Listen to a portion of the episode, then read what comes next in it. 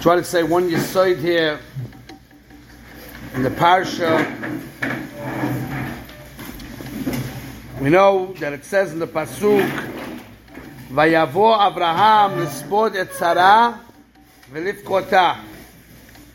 Avraham comes from far away, wherever he is, which we'll discuss in a minute, and he comes to say a eulogy for his wife Sarah. Chazal want to know what does it mean Vayavo? Where did he come from? Where was he Vayavo? So one of the midrashim say Vayavo means that he came from Akedah Yitzchak. He came from Akedah Yitzchak to here to Hebron to give the eulogy for Sarai Imenu. The Ramban is bothered that he brings down that Avraham did not come directly from the Akedah to this Hesped. He went in the middle elsewhere before he came to this. Okay? So what does it mean that he came from Akedah to eulogize her if after Akedah he went elsewhere with Yitzhak? So the Mefarshim say something which I want to try to bring out depth here. What it means in the Medrash, that he came from the Akedah L'Sport Tzara, means there was something in the Akedah which made him appreciate something about Sarah, which gave him the deeper understanding and appreciation for his wife that he was able to make the hesped. That means the Akedas Yitzchak had an influence and an impact on his understanding of his wife to be able to make that hesped. And that's what Chazal mean, that he came from the Akedah to say the hesped. We'll try to understand that point a little bit. But before we do so, it seems that there is another event in the life of Sarah that gave Avraham a certain appreciation of Sarah, which had the influence on the hesped that he gave her. There's a Zohar that says, what was so special about Sarah that the Torah is very lengthy to talk about her death and the entire drama of the Kfura and the eulogy. Other great woman, great woman, the other Imahot, the other great woman in Klal Yisrael, great, great woman, the Torah mentions their death briefly. Yet in Sarah Imenu, the Torah is lengthy. And the Zohar doesn't answer because Sarai Imenu was more special. She had a higher level of Nevuah than Avraham Avinu even. It doesn't mention that she was unbelievable in chesed or whatever it is. That means mitzad ma'aseha hatovim. Her good deeds. She is similar to the other imahot in that respect that we shouldn't talk about her death in such length with the Hesped. There was something else that went on in her life, a different event, a special event. What was that event?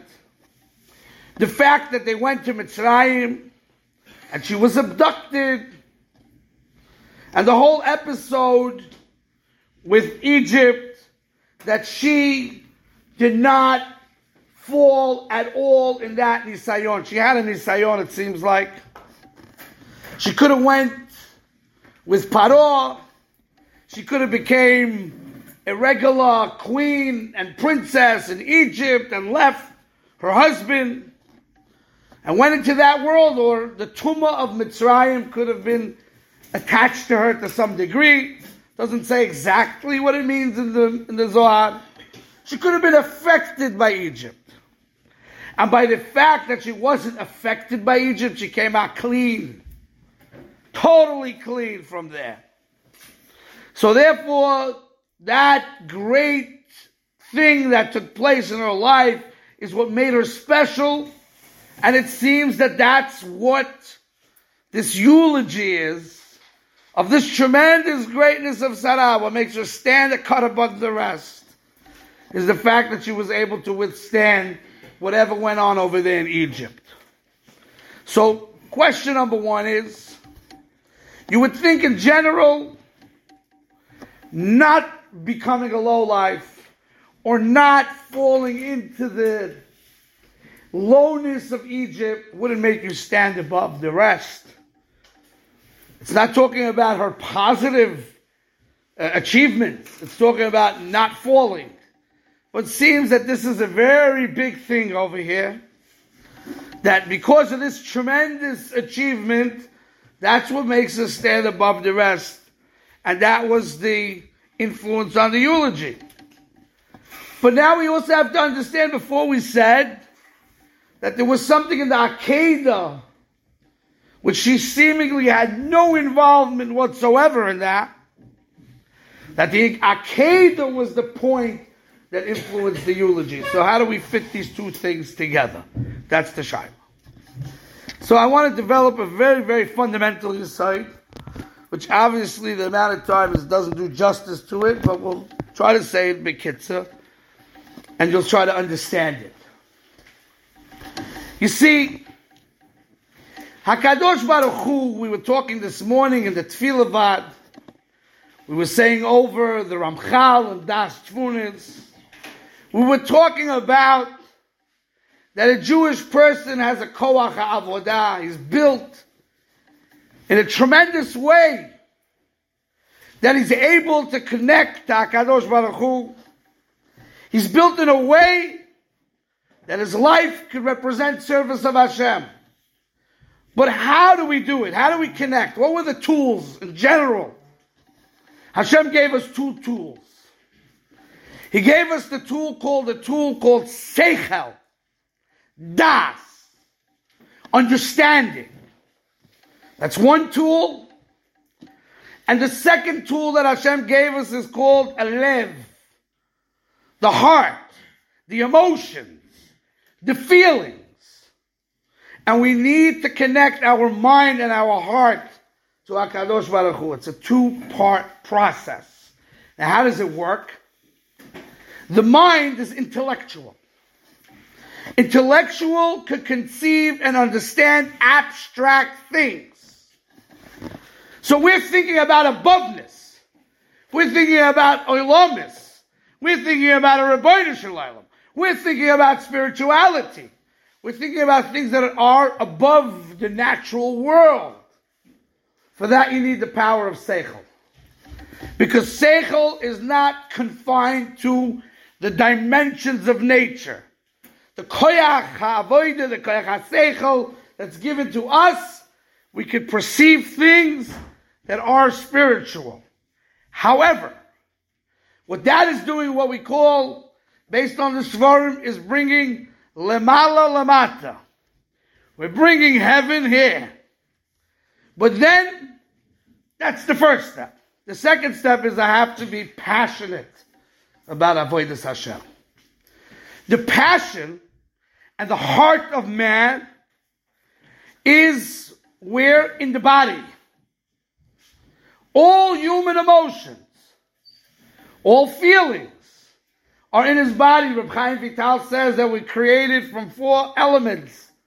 Ruach, Mayim, Ofer, Eish. That's the human. That's, that's all your emotions. So emotions is part of your body. It's in your physical body. I have to feel the presence of Hashem. I have to feel what I learned that's above.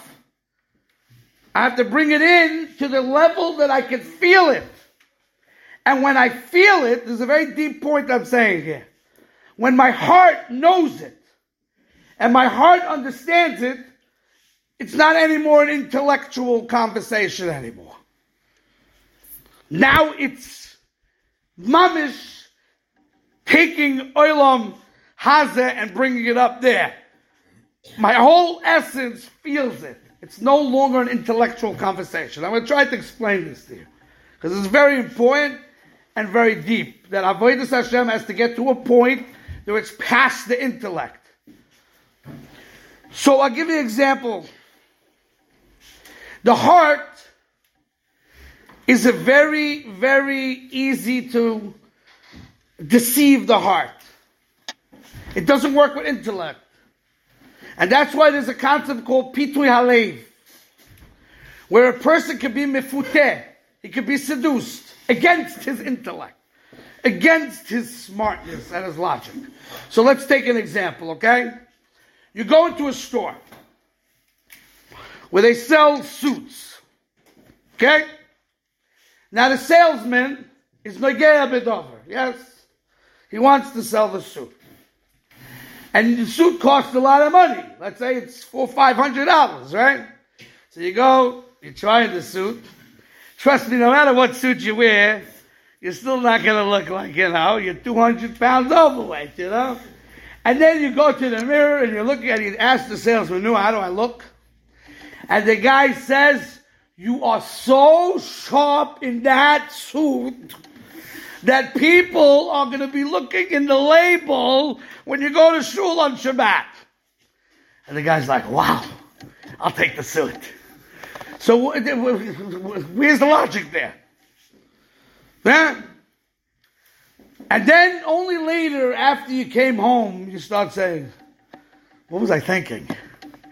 The guy, I was going to walk into the store, going to spend $250 on a suit. The guy clipped me for 500 telling me that the whole place is going to be drooling over my suit. And he's the salesman who's making the money.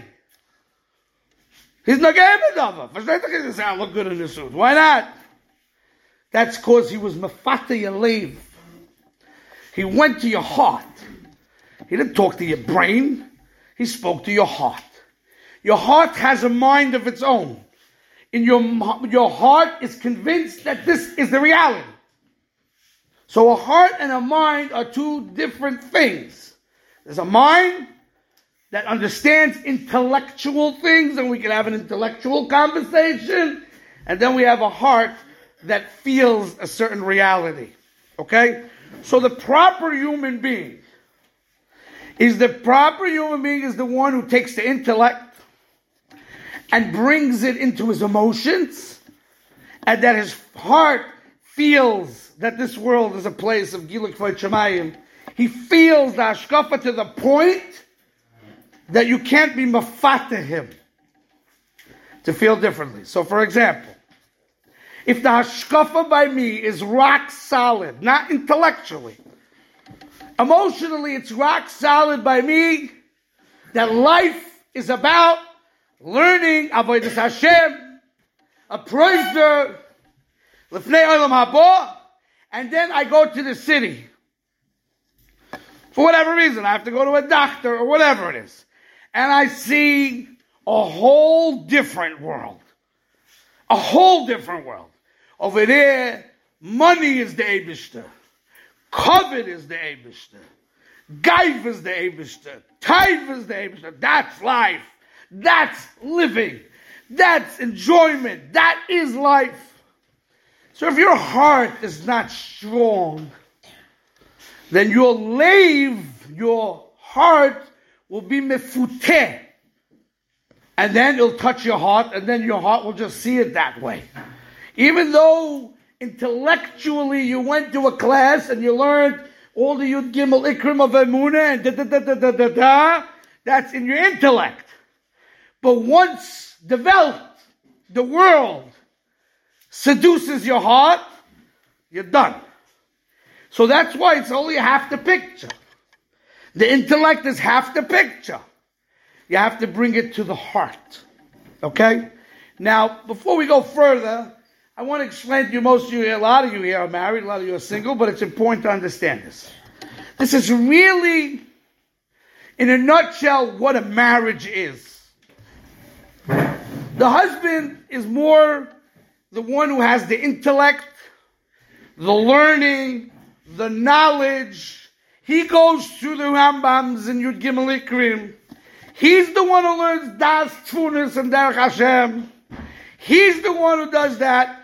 And he comes home and he instills this value to the house. The wife, when she's Moseh Nefesh for Torah and Akrosis Orchim and Chesed and Binyan Abayis and raising the kids, it's not an intellectual thing. Because she doesn't know intellectual things. She is the lave in the relationship. She is the one who takes that intellect and puts it in, it's a feeling. She can feel that the best thing in the world is a dedicated life to Torah. And that brings shlemus to you. Because you need to have that in a lamaisa way. That's the relationship between husband and wife. Is the relationship between chokhmah and what we call the bina, which creates the das. This is what we're talking about. The husband is the tzura and the wife is the choymet. This is the, relationship makes solid. The ashkafa solid. And then, if you're living that way, and your bias is that, and that's the vibe, and the feeling, and it's already nikva in your life because you're married and it's in your home and it's your way of life, then when you go to the city for the doctor, they can't mafati you. Can't get you. But that's your wife helped you with that. You can do that on your own. To some degree, you can do it, but not complete. You need the wife for that. So now let's start to go back to the questions we started with and see the oimik here. Sarai Imenu, she's a woman. The woman, since their whole power is the heart, it's easy to seduce the heart of a woman too. It's all about the lave. When we, when she went into Egypt,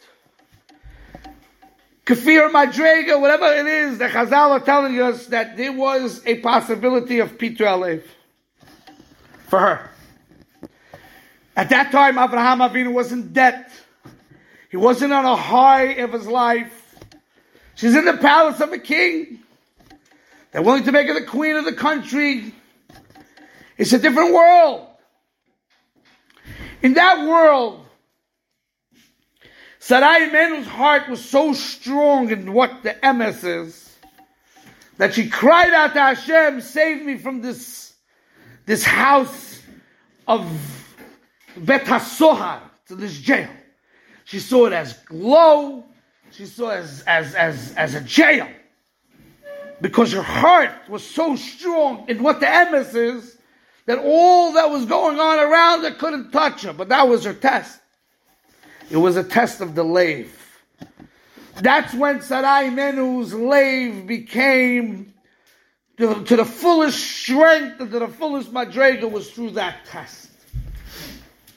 And now a woman whose lave is so strong like that affects the husband.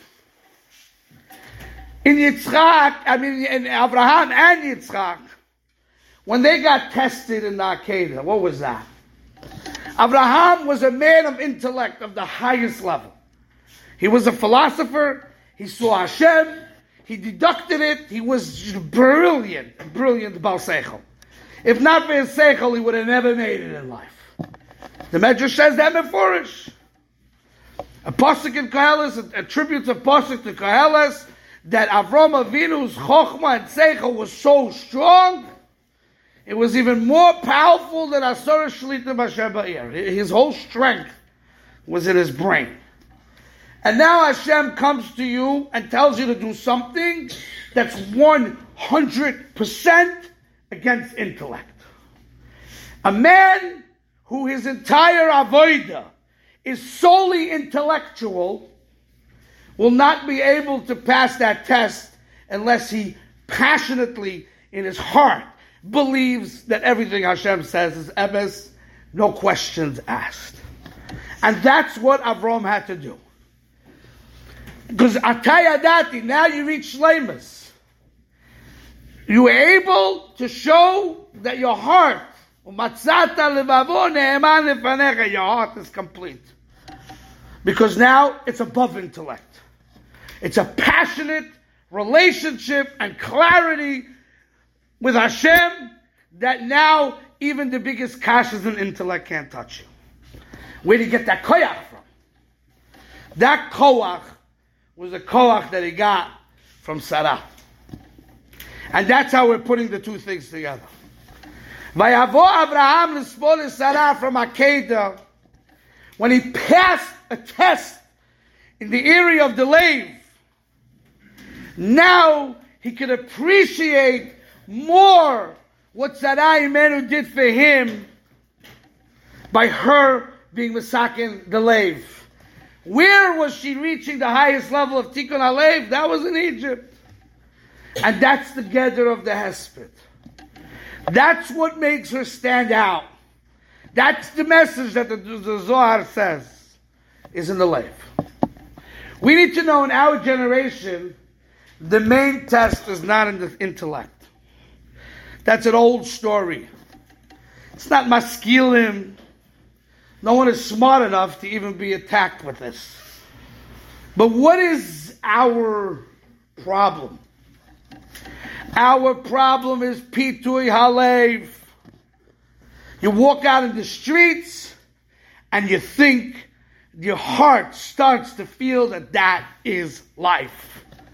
And sitting here day in and day out, confined to the base measures, working on a Rashi, working on a Toisis. Mm. The pitui halev is what we deal with. That's what we deal with. We need to strengthen the lave. Not good enough to be able to have the intellectual part of Ashkafa. A lot of people have the intellectual part of Ashkafa, but it takes them nowhere. The next thing they know, they're sucked into the money world in a way that's crazy. Taiva world, Arias world, no big deal. You can have a guy who's using his intellect in Torah, but then he goes home at night to relax and to re- unwind. He's relaxing and unwinding like a shagets.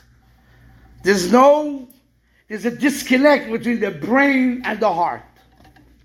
We need to figure out a way to strengthen the lave harder. The Musa has to be practical and down to earth, and you have to be able to feel and understand in the language of your heart why this is the happy life, why this is the prosperous life, why this is the truest and the most unbelievable way to live.